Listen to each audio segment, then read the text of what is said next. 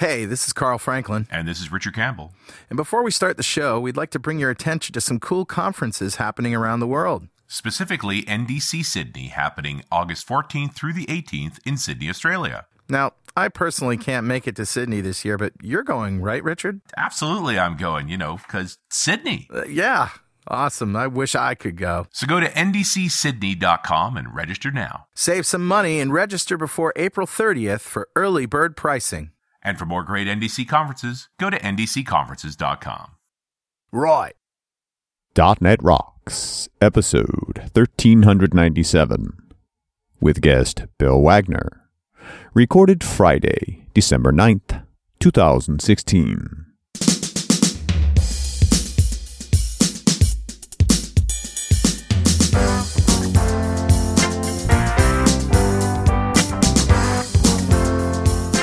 Thank you very much, and welcome back to .NET Rocks. This is Carl Franklin. And this is Richard Campbell. Here in the bowels of winter in uh, New England and Vancouver. Have you guys got snow? No, no, no. It's just freaking cold. God went cold on you, right? Yeah, finally. Cold fronts moved in. Yeah, we know we've we don't get snow very often. I think I've told you this, but this is our week. We're getting a nice burst of snow, and I think in the next day or two it'll all turn to rain and wash away. Balmy, balmy, balmy. Well, people didn't tune in to hear us talk about the weather, so No. let's roll the crazy music. All right.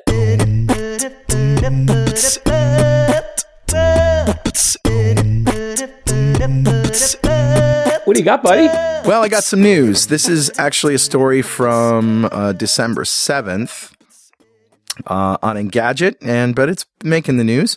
Yep. It's at 1397.pwop.me, and it's a story uh, announcing Windows 10 on Snapdragon ARM processors. Right. Yeah. Because that's the, the original one was Windows RT, which did not go well. Yeah, not so much anymore. So, uh, so here's the story. Uh, it basically says Microsoft's first attempt at bringing Windows to ARM-powered machines was, shall we say, not a good idea.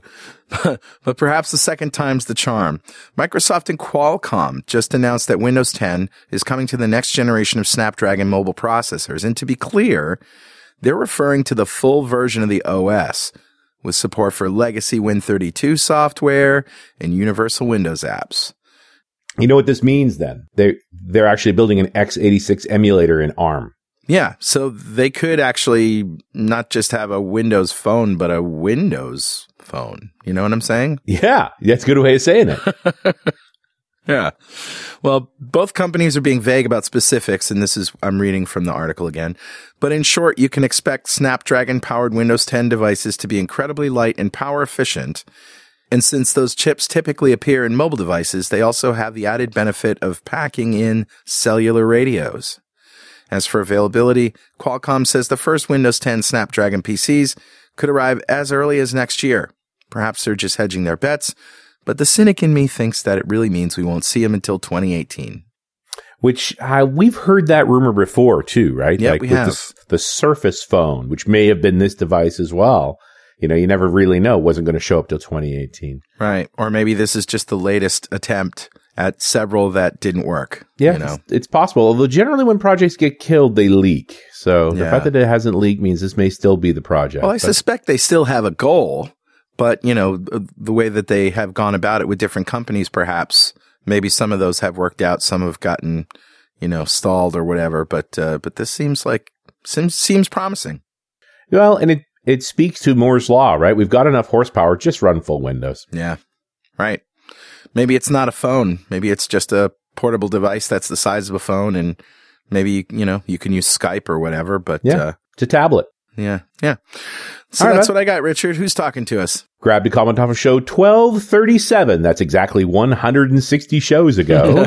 December of 2015, we spoke to one Bill Wagner. Yep. We talked about GitHub fundamentals, and my friend Bill, of course, knocked it out of the park. That was such a great show and so necessary for so many people. yeah, that is exactly what the comment said. And this is the one I like the most because there's a ton of them. Uh, this is from Guillaume Hennick, who says, and it's about a year ago, I've been listening to .NET Rocks since 2004. Heck, that's before me. Hmm. I think, but I've never commented before. This time I had to make an exception. Well, welcome. Thank you. Hmm. It was a great show as always. Mr. Wagner explained a lot of Git concepts very nicely. Hmm. I may use this show to introduce Git to newbies. Yep. At one point in time, though, Mr. Wagner made the remark that some actions have to be done in the command line because the graphical tool would probably not be able to make it intuitive. Mm. Those are not his exact words, but I believe that's the message he was trying to convey. Yeah. And I'd like to disagree with him. Okay. In my opinion, one tool does manage to do the job, and it's called Git Extensions. Yep. It can do squash commits, interactive rebasing, fix merge conflicts, do bisections, and God knows what else right from the GUI. Because Hmm. most operations it shows you are context based and grouped together into sections. It's both extensive and still intuitive. Okay. Extensions is hosted on GitHub, written in .NET, and quite actively maintained. It works without notable issues on Windows, but you can also run it on Mono on Linux.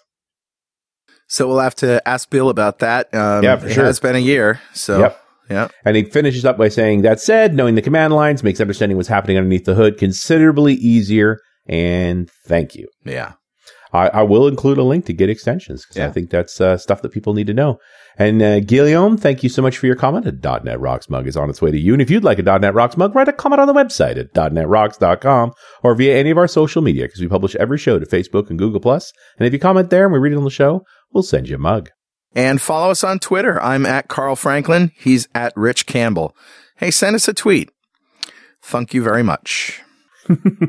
All right. Well, let's bring on Bill Wagner, our guest. Uh, as we were just talking about him, he is one of the world's foremost C Sharp developers and a member of the ECMA C Sharp Standards Committee.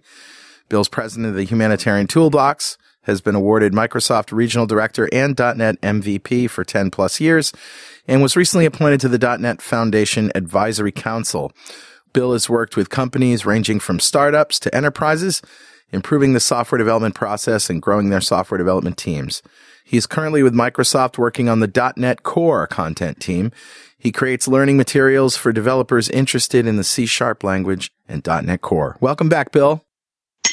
Hey Carl, hey Richard. Hey, man. Sorry, I wasn't I wasn't paying attention. I was busy downloading Git extension because I'd never used that before. Oh, there no you kidding. go.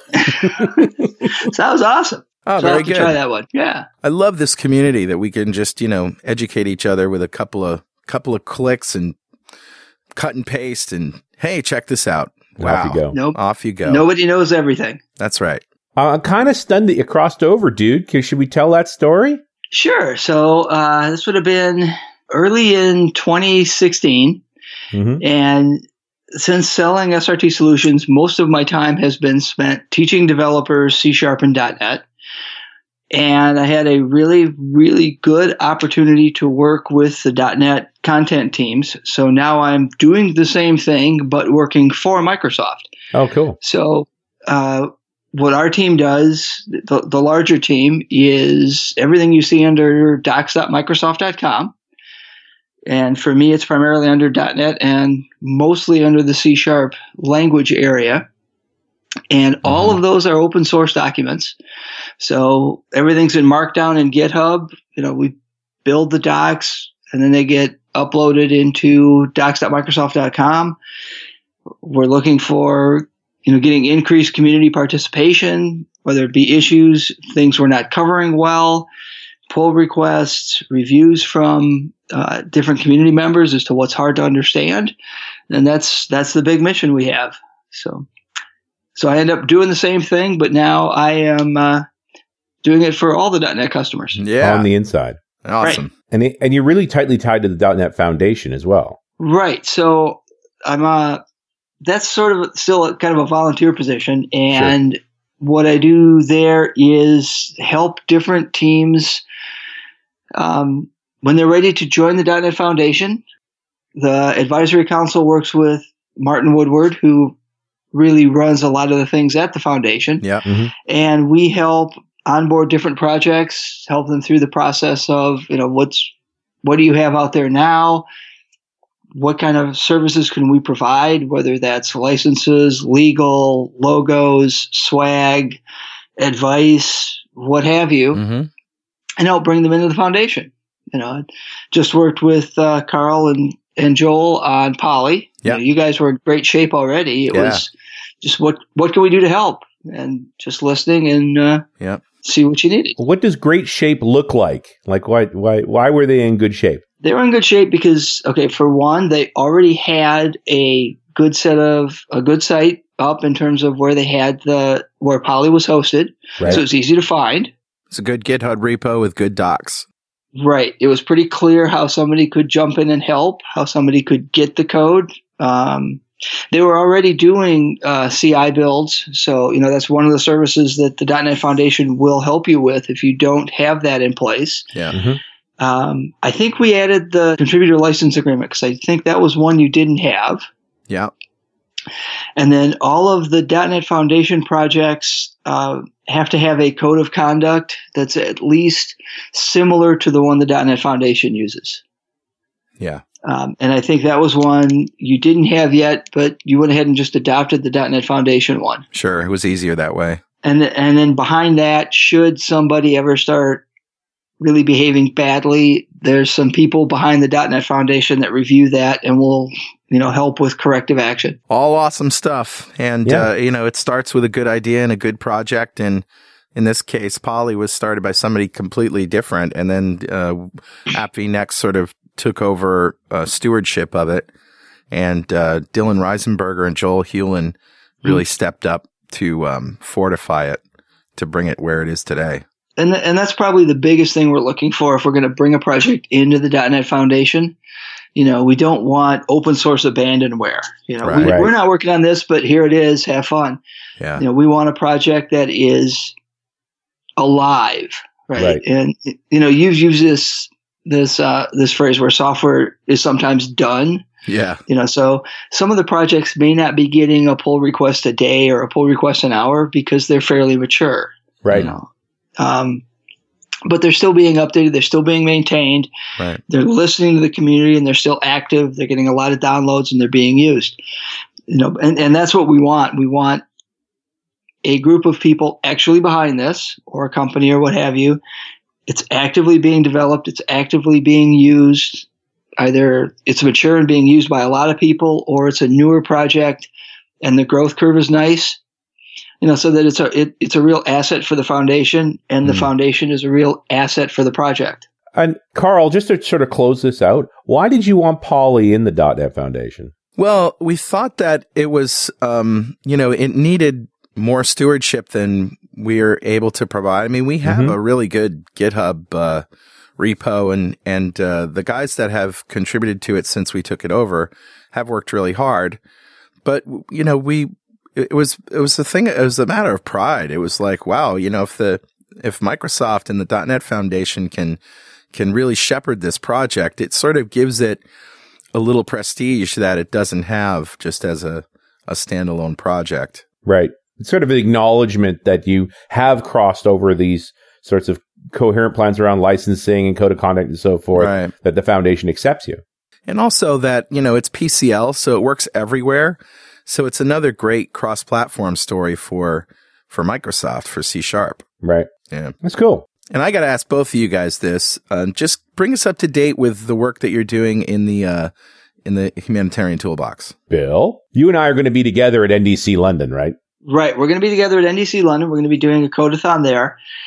Um, our goal right now is we should have a 1.0 release of allReady, basically at that time. So we should be putting the final touches on that, probably reacting to uh, some Red Cross organizational feedback, and that will be a super important milestone for us. We will have proven that we can take an all volunteer project, make a 1.0 release that a national or international organization is saying that they're going to use. And tell us again what allReady is. So allReady is an application that enables groups like the Red Cross or local chapters in the Red Cross to run a preparedness campaign. The first use of it is smoke detectors in the Chicago area. Huh. So teams of volunteers will go door to door and see if everybody in the neighborhood has smoke detectors. Other teams will be installing those smoke detectors. They'll get smoke detectors, you know, donated from various stores or from the fire departments in the area. You know, Boy Scouts may go help install them, help go door to door to see if they're there. Some people may have smoke detectors, but if they're elderly, they don't want to get on a ladder and change batteries, Mm. you know, that, that kind of thing. So it's a Mhm. whole campaign to say everybody in this area should have working smoke detectors Yeah. And allReady helps track the volunteers, track the progress. and see what impact they had. You know, we installed 100, we fixed 50, you know, we verified that 500 people already have them and so Yeah. on. And then they can track those statistics and track that against what happens over the next year to go, you know, this preparedness campaign really did help. We had fewer fires, fire departments got there faster in so Mm. many instances. We lost fewer homes, you know, lost fewer people in those homes. And that's what they want to track with this is to go, we've run this campaign and here's what the impact was. Yeah. Well, that's fantastic. And thank you both for the, this great work that you do. You know, and we've really got to thank all the volunteers. You know, as this comes out, we're going to have a, a big push and a lot of things on the blog and on the announcements. You know, just to name everybody, you know, a Mm. few key people like James Chambers Yeah. has just been all over this project. Um, but I think, we're, you know, as we get done, we're going to be just list everybody that put a commit onto this because there's been so many. Great. Yeah, there's been. A, we're just about to crack hundred contributors and 2,500 uh, submissions on allReady. Wow. so it's it's a lot. Uh, and like I said, in the next couple of weeks, we're going to be at NDC London. We, you know, you and I talk about top contributors. We get to meet Steve Gordon in person. I think he's Yeah, he's, he's been he's in the all top over this. five. Hmm. Yep. Uh, and his a bunch of his companies coming on too. So he's got his whole company engaged on this. It's become a real part of people's lives. Yeah. That's uh, great. To, to help build the software. I'm very excited to get to meet those guys and to, to crank away on the, the project for a couple of days. Mm. But you know, Yeah. certainly what we've learned, uh, Bill and I, is while the codeathons are really fun and they and they get they get a certain amount of movement, out of every one of those codeathons comes a few people who are hooked. Yeah. this project means a lot to them and they continue to contribute. Yeah. And when I look at like these the top twenty contributors uh, to allReady, that's who they are. Yeah. You know, they are folks that, that came to a codeathon at some point and found something uh, that really engaged them and continue to contribute to it. And it's uh, it's really interesting to look at that That's great. All right. Let's talk about C sharp docs. Sure. because this is your job now. This is it. This is what I do. So, you know, we have a love hate relationship with documentation, don't we, as developers? I, you know, Yeah. I was going to go more hate hate, but yeah, well, You know, let's see. Let, you know, people are more apt to go to a place like Stack Overflow for a real world sample of something than, than the docs. And, you know, and and sure and, and you're right and we work with them on different uh, different initiatives that are coming up um, and we love stack overflow so stack overflow is a question and answer thing right, Right. so i've got a question i get an answer and i move on but it is So it- searchable and that's what people do. Yeah. it is searchable so here's some of the things that we're trying to do and what we want to do with our with docs.microsoft.com if you think about stack overflow i search for a query how do i whatever it is i get an answer and then i go back to work and i move on you know i've i've learned a couple new facts Mm-hmm. and i move on and and then i wait till i get stuck again you know how do i do the next thing? And then i come back and and there it is. Or why does this code work this way? And why doesn't it do what i thought it did? And you know i'll get an answer and then i move back. What we want to do with docs.microsoft.com is that's where people go to learn. Okay so in addition to Yeah. having some of that here's how here's the, answer to your question and some of the technical things. There's a lot more walkthroughs. There's a lot more getting started tutorials. There's a lot of not just document you know not just words to read but things to read labs to try out in the form of tutorials. You know add this code do this do this step next Mm. there's also some videos that are that are up there now. Um, one of the PMs on our team, Kendra Havens, has started to do some really nice five minute videos that show you just one quick thing, Yeah. That's great. right? Just Neat. getting started with VS Code, right? And then go back to do something else. So working with some of those other ways to learn things as well. So I got to tell you, I have never been to docs.microsoft.com and I'm checking it out for the first time as you're talking and I'm just in the first few seconds really, really impressed. This seems That's like awesome. it seems like a huge step up from what I'm used to. So, so a few different things we're doing there, uh, both on the engineering and the content side. First, as you browse this site, you're going to find that all the URLs actually have meaning based on the you know, what you're learning. Right. You know, it doesn't have some GUID at the end of it, which references something that's back in a database. It's actually a URL that makes sense. Right. So it's a lot easier hmm. to keep track of those. If you look under the guides area, like a lot of what I'm doing is in the C sharp guide section. You know, we're really trying to make it a lot more about learning different things rather than just, you know, the, the pure reference part. You know, the reference part is there, you know, and it will always be there. But we're trying to add that a lot more in terms of just learning and Yeah. getting familiar with the platform, especially as the platform's changing so much now, right? I mean, all these developers who've been on on Linux or on Mac and you know .NET's not for you because you don't run Windows. Right. You know, like Beth said on your show recently, you know, .NET is for you now. There's no Yeah. reason you can't use it, right? .NET Core runs everywhere. Yeah. Doing Raspberry Pi stuff, go ahead. No problem. Right? So Right. explore. And not just Raspberry Pi stuff because that runs Windows too, but Raspberry Pi with Ubuntu or or whatever. Right. Heck, you could run SQL Server on a Raspberry Pi with Ubuntu if you really wanted to. I think it would run a little slowly. You think? Just a little. Okay. I'm just saying. Might need more memory too. Just a little. Okay, but it'd run. it'd try to run. It would limp. How's that? It would limp. How do you get an incredulous face out of a SQL server? Because I think that's the look you'd get. I've been on a tear of annoying DBAs with my comments recently, haven't I? Yeah, there was an interesting There's little Twitter DB conversation DBAs it. everywhere just went, oh, Franklin. Oh, jeez. Make the bad man Stick stop. to writing your little code. Yeah. Uh, there's a VB section. Look at Yeah, this. There's a VB right. guide. Yep. That's awesome. This makes me So- happy. And the VB too. guide is, it's, yep. And some of that has been ported from MSDN, and Right. we're going to be going through and hopefully modernizing a lot of that as well. But it's just the the scale of it. Um, Mm. you know, our team. So the C sharp guide, the only person working on that is me, right? So there's only so far, you know, so much of that I can cover in so much time.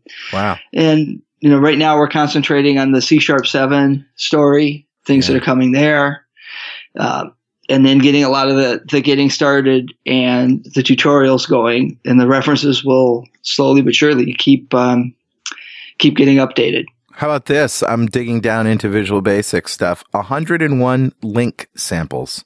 Wow. We ported all of those; they're still there. I Yeah. that stuff it. still works. I, I also like to do like a date stamp on all these things. You sort of get a sense Yes. of how fresh this is. Thank you. Un- until I got to the one on expressions and it says December 11th, 2073. I'm like, holy cow, time travel. Wow, that one you should send. That that's that's a bug. Richard, have I been asleep that long? these these things happen. I did, you know, rewire a computer last night. Who knows what happened? Uh, we did but have it- to update some of that because our dates, you know, we of course I put everything in in you know American format, and Europeans were going, "Wait, what? What, Yeah. what date is this?" Yeah. So Yeah, you trying know, to- you got to go with uh, Yeah. the ISO format that everybody hates, Hmm. the year, month, day, because at least it's legit. Yeah. It's Right. ISO and it's nobody's. Mm-hmm. Uh, there's an edit button, so I can actually fix stuff if I want. you can go straight to GitHub, fix it, and we'll get a PR for it. Wow. So it's not like a wiki. You actually have to do a pull request. Right. So yeah, if you click on the edit button, it's going to take you right to the page in GitHub, and then if Yep. you, then you're going to have to, um, I think you, Yep. Then you edit. yeah, then you edit, and it, then GitHub makes a pull request for us behind there. That's great. That's cool. That's the way a wiki should be. Yeah, this is a wiki with source control. Yep. That's what this is. It's a curated Yeah. wiki. hmm You see what changes I made. You can decide to include them or not. We can have a conversation about them. There's a record of everything that happened. This is exactly what you want. Fantastic. So, and the other thing that anybody who wants to contribute that you'll see behind the scenes here is all of the sample code that's part of docs.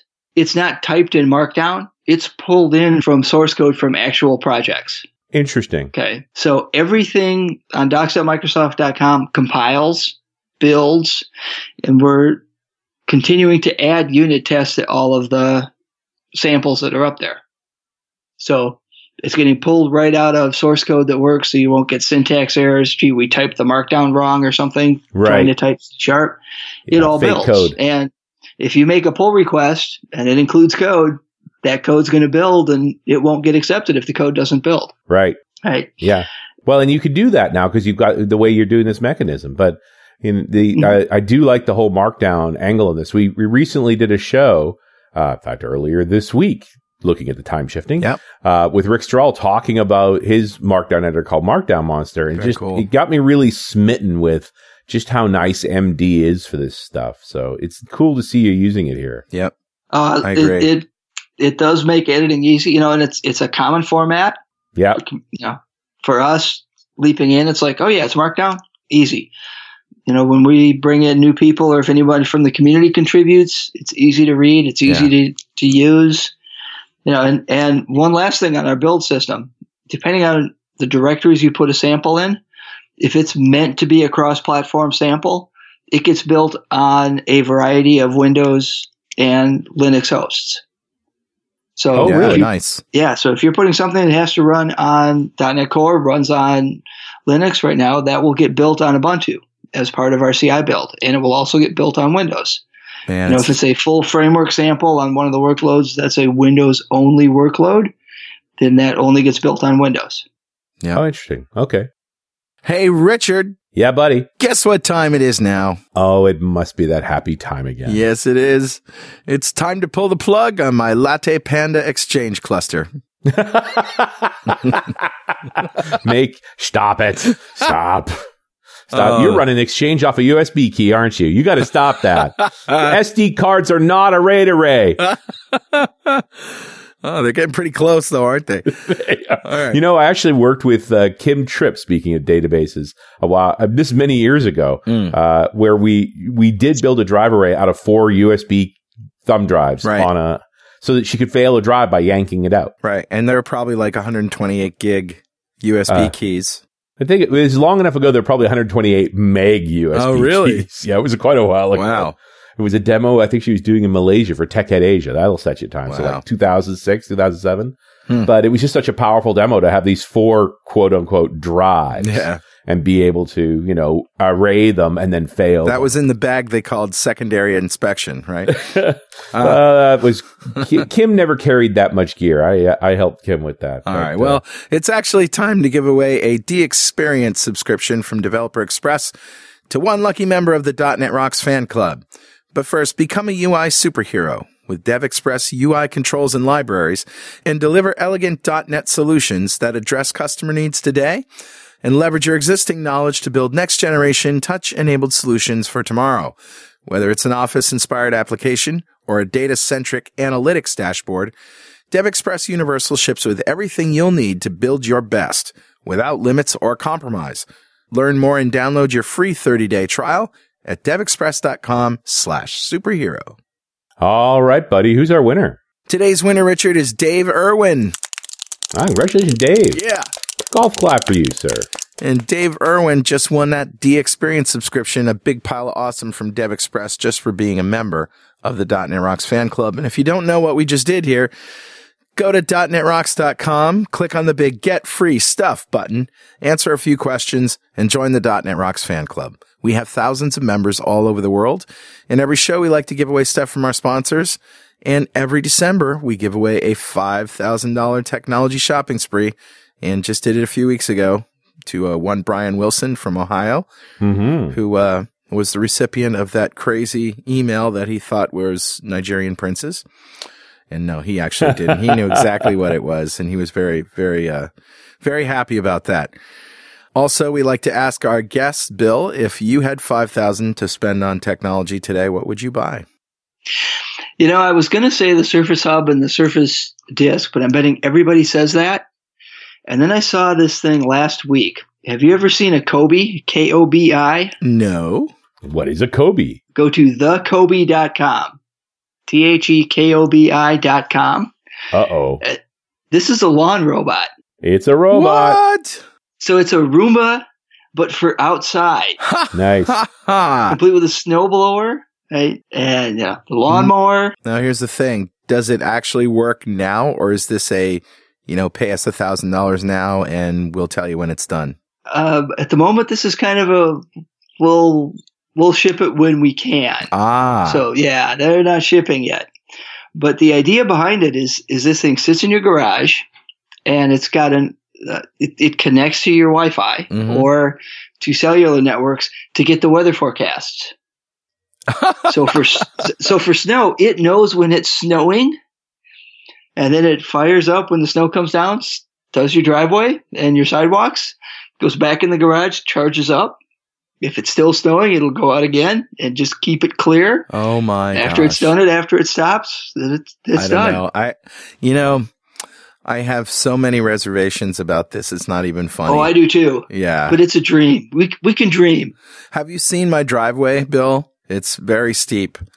And yeah, uh, I've seen the pictures. We've yeah. we've got that too. And ours when you got a layer of when you got a layer of ice down and then snow on top of that and maybe a little ice crust on the top. Yeah, I don't think Kobi's gonna. I think Kobi's gonna say, "Screw that! I'm going in. I'm I'm having coffee." On the other hand, if it stayed on top of it because it's a robot and you can get it to constantly do it, maybe be able to pull it off. I found the video Huh. of this thing. And so it has a snow blowing module, a mowing module, and um and a leaf blower module, Right. a leaf vacuum module. Right. So, which is kind of cool. But you know, you know what you want, right? Is you and you want it to auto change, auto go back for charge. Like, uh, okay, I want one. I like it. Well, how much are they? What? forty nine ninety eight. Justin- ah, perfect pricing. Yeah, you're gonna have to pay your own shipping though. Uh, That's probably. okay. Wow. Um, and w- while we were discussing that, I found a spelling mistake on a page on the on the C sharp docs. Cool. I'm sure you Submitted did. I'd submitted a pull request.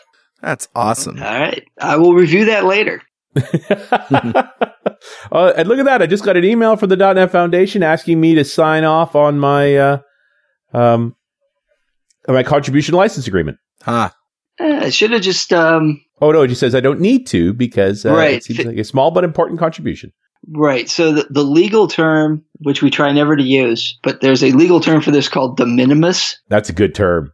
Okay. But effectively, yeah, it's which was why we don't use the legal term in anything that we you know say to real people. But what that effectively means is if you make small changes to the docs, we don't need a CLA Right. because it uh, effectively from the way copyright works as I understand it and I'm not a lawyer is it's not big enough to attach copyright to it right. I literally you- corrected the spelling of one word. Right. And if you were to write a whole new topic for us, Hmm. we'd ask you to sign the CLA that says, you know, you're allowed to do this with your employer or you're an Right. independent. So you get to say that you're allowed to do this and you're giving us the rights to republish it. And, you know, you have the rights to use it based on what our license is because you're contributing. You know, the same thing you would do on any open source project. Right. And the bot just handles that for us. Yeah, that's nice. This is this is really cool. I'm I'm excited about this. You know, naturally, of course, immediately see a spelling mistake. That's just me. Yeah, it's very cool though. yeah, the whole system worked. All right. Well, I like your robot, especially 'cause it's snowing here, and and uh, yeah, I, I think I wouldn't have just set it loose on my driveway. I'd set it loose on my cul-de-sac. Go clear all the snow. There we go. Oh, what's next? What are you doing at NDC London, my friend? I mean, besides Okay. hanging with me and the, and doing the HTBox thing. So I have two talks. Uh, one of them is really going into the C Sharp 7 pattern matching features. Oh yeah, What I really like with pattern matching is traditionally we've been building these big desktop or server applications where everything runs on one machine and we built classes and objects and the right way to do everything was to have code and the data it operates on you know part of that one object and that sort of thing. And what we're doing now we're building services that run on multiple computers and talk to each other across networks and, and so on. And when we do that we're passing data back and forth across the wire so we don't have the code and the data always the same or even written in the same language, right? You know, Yeah. you'll get data back from a web page that came up in JSON, you'll convert it into a C sharp thing, maybe a tuple, and you're going to want to work on that. Mm. So what pattern matching lets us do is you can create a method that allows you to then dispatch based on any property of the data that comes in. So you get JSON, you parse it, and now, oh, if the first field is a one, that means this is a payroll report. So call this method, right? Or, Yeah. and we can just build that by examining the object, seeing what's there, whatever it is, not worry about strictly with things like you know inheritance and virtual functions and needing an inheritance hierarchy but what we can do is we can work with any property or anything that we can check about an object to make it work or to, to figure out what we want to do Cool. know so that's Yeah, that that's the great. one big talk and i think that's that one's fun because it's it's things developers are going to use and are really going to enjoy working with over time the other talk is one of those that's just fun to give and with the right audience i think it'll it'll be a success and i specifically did this at ndc london because skeet will be there and he'll Right. if nothing else the room will get to listen to Jon and i talk Oh, you're doing it with Skeet. he and i don't speak at the same time so he'll probably be in the room Oh yeah.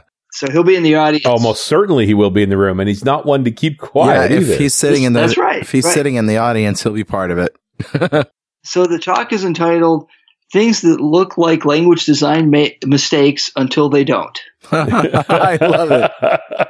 Right. So this is going through some of those things that you know when you're when you're looking at how a language is designed and why things are put together the way they are that just feel wrong until you understand why they're there, right. and then suddenly it makes sense. When I got to think, if you're going through documentation for C Sharp comprehensively, you're bumping into this all the time. Definitely, and a lot of it comes out of some of the committee meetings for the C sharp standard.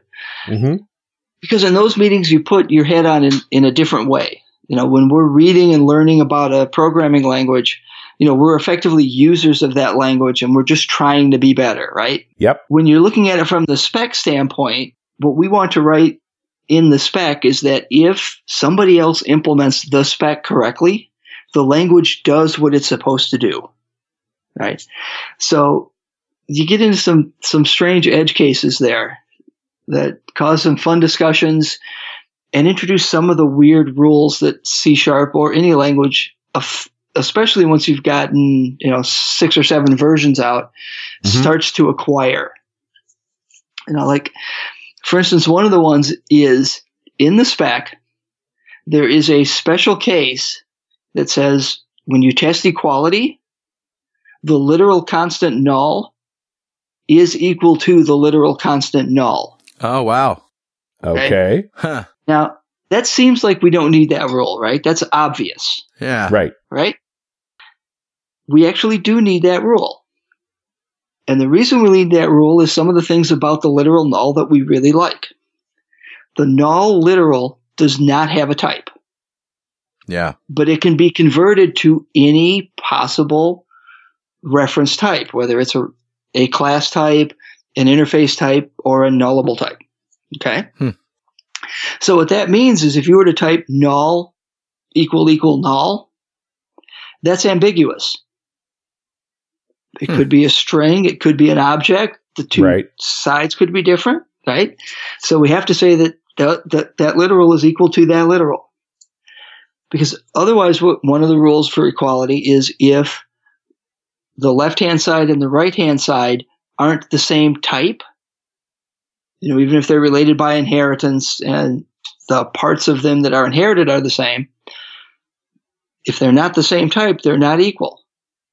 Well, if null doesn't have a type and null has to be a type on either side, well, then we have to we have to say, well, okay, that's that's equal even though it doesn't have a type. So you run into things like this where you know, and those are some of the discussions that we'll have in this talk is why these things exist. You know, that's one of the more simple ones. Yeah. Mhm.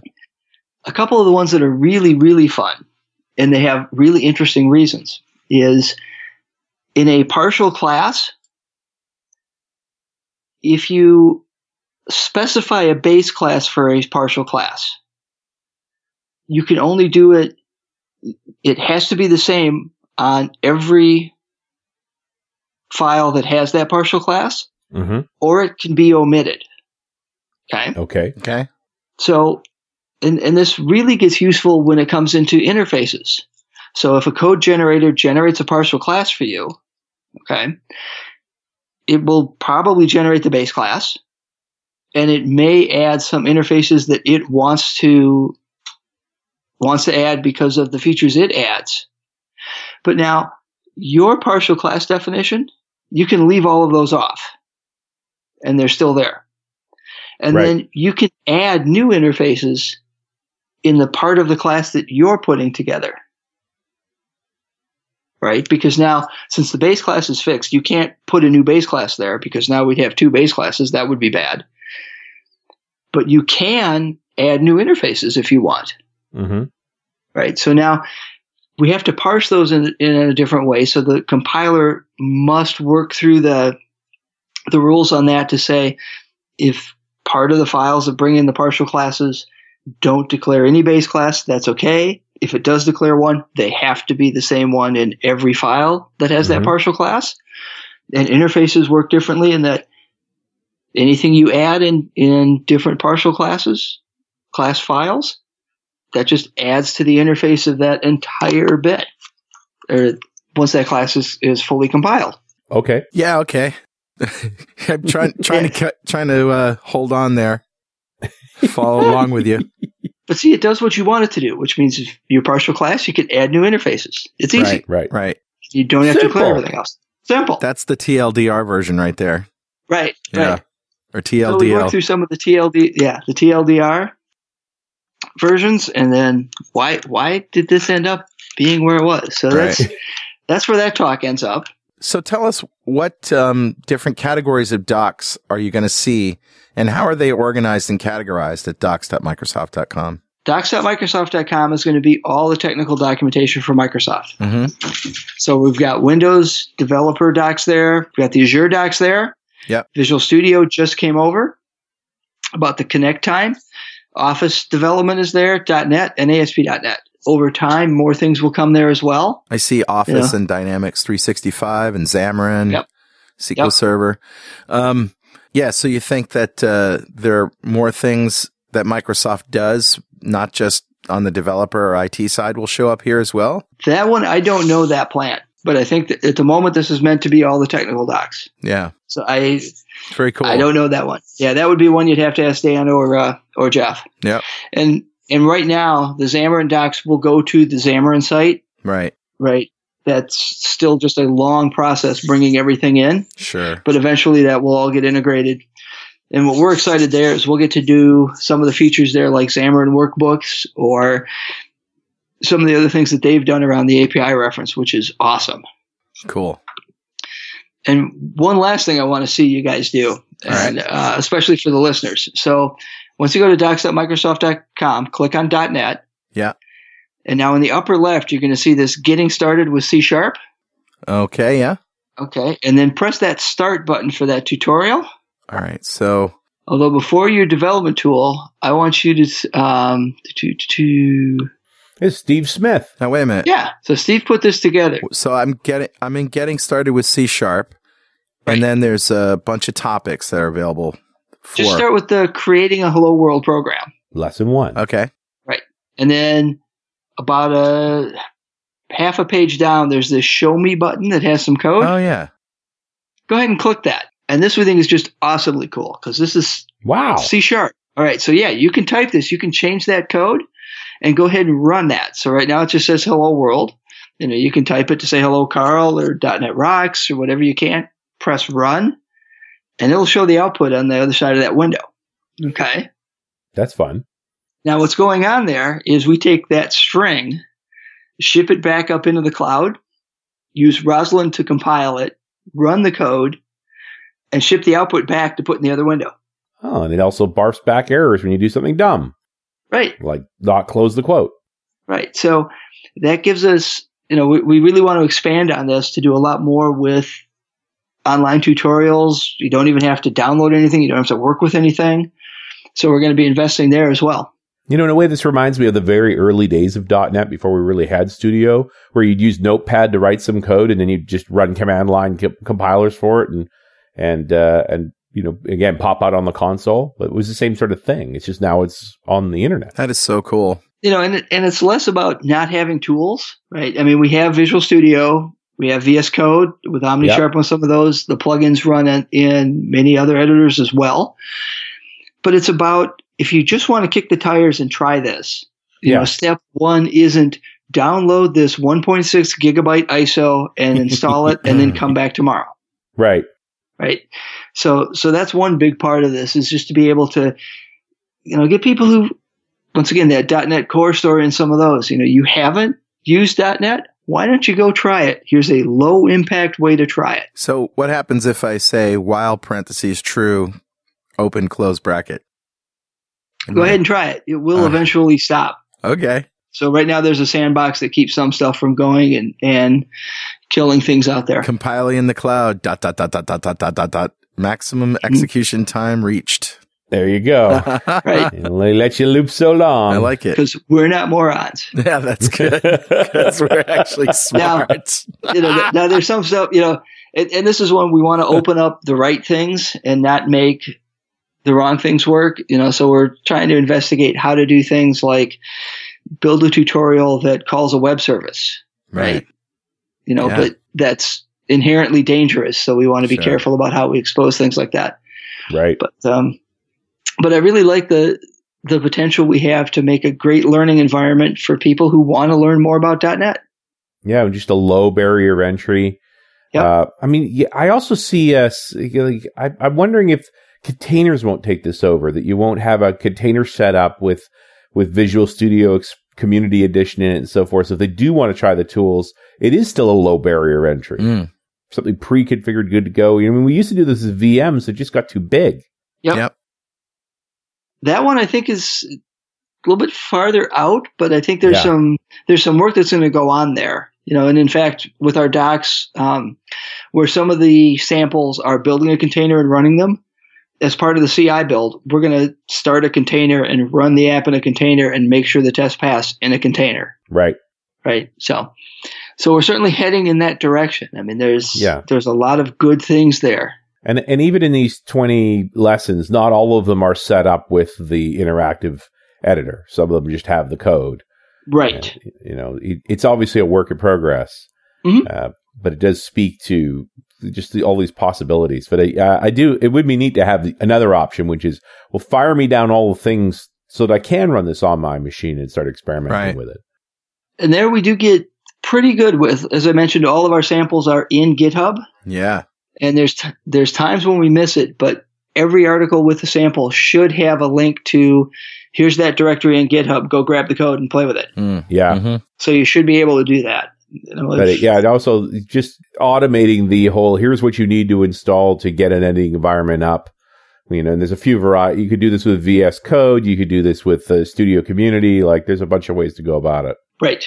I love this. This is fantastic. Ah, yeah, this is really good stuff. Great stuff, Bill. There's a whole lot of people we want to see using uh, using .NET, learning C sharp. Mm. Do you need help with this stuff? Is it a, a Microsoft only endeavor, or do you have volunteers that uh, help out? We want to encourage anybody in the .NET community to help submit things onto the doc site. Um, we have a list of open issues, and they're tagged with "jump in" for anything that is what we think is important right now. Yeah, the sections here that haven't been written, right? Like you, you Right. could get in there, and if you, if it's, if it's a topic area you really care about, you could start working on a draft of it. Wow. And in fact, if you look at our table of contents, anything that has a wrench in it Right. is a hole we still need written. Mm-hmm. Mm-hmm. And then if you're passionate about writing something that we don't have a hole for, create an issue and tell us what you want to write, and we'll help you find a space for it and uh, help walk you through the process and get contributions. I do appreciate that when you click on one of those wrench items, what it says is, "Hey, we'd like your input. You know, give us a draft, or you know, work through the GitHub process. Like you don't want to just have them go tearing off either. yeah. Now, we do want to, you know, we would say that if you want to take on one of the issues, you know, one of the things that GitHub does not let us do is we can't assign an issue to somebody who's not a team member. Right? So what we do then is, you know, you write a comment that says, "Hey, I'm working on this," and one of us on the team will assign it to ourselves so that nobody else grabs it. Right. And then, you know, we'll say, they okay, effectively so commit to being the shepherd then, Yeah. right? Right, right. And then we'll work through you, you know, open up a pull request as soon as you've got anything, even an outline, and just tell us it's a work in progress. Say WIP somewhere in the description. Yeah. And then we've got a, a red label for, you know, work in progress, don't merge this.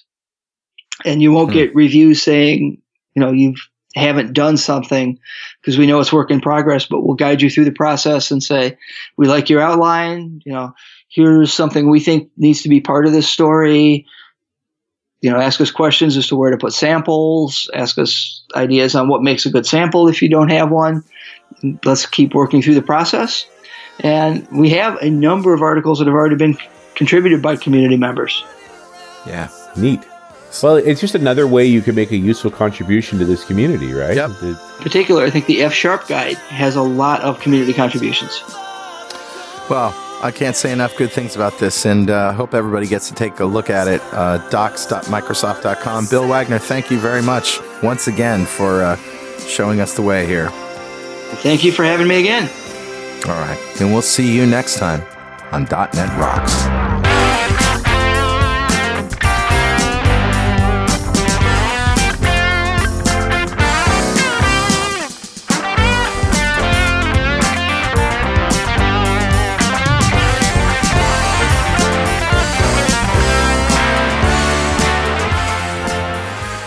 .NET Rocks is brought to you by Franklins.Net and produced by PWOP Studios, a full-service audio, video, and post-production facility located physically in New London, Connecticut, and of course in the cloud. Online at pwop.com. Visit our website at dotnetrocks.com for RSS feeds, downloads, mobile apps, comments, and access to the full archives going back to show number one, recorded in September 2002. And make sure you check out our sponsors. They keep us in business. Now go write some code. See you next time.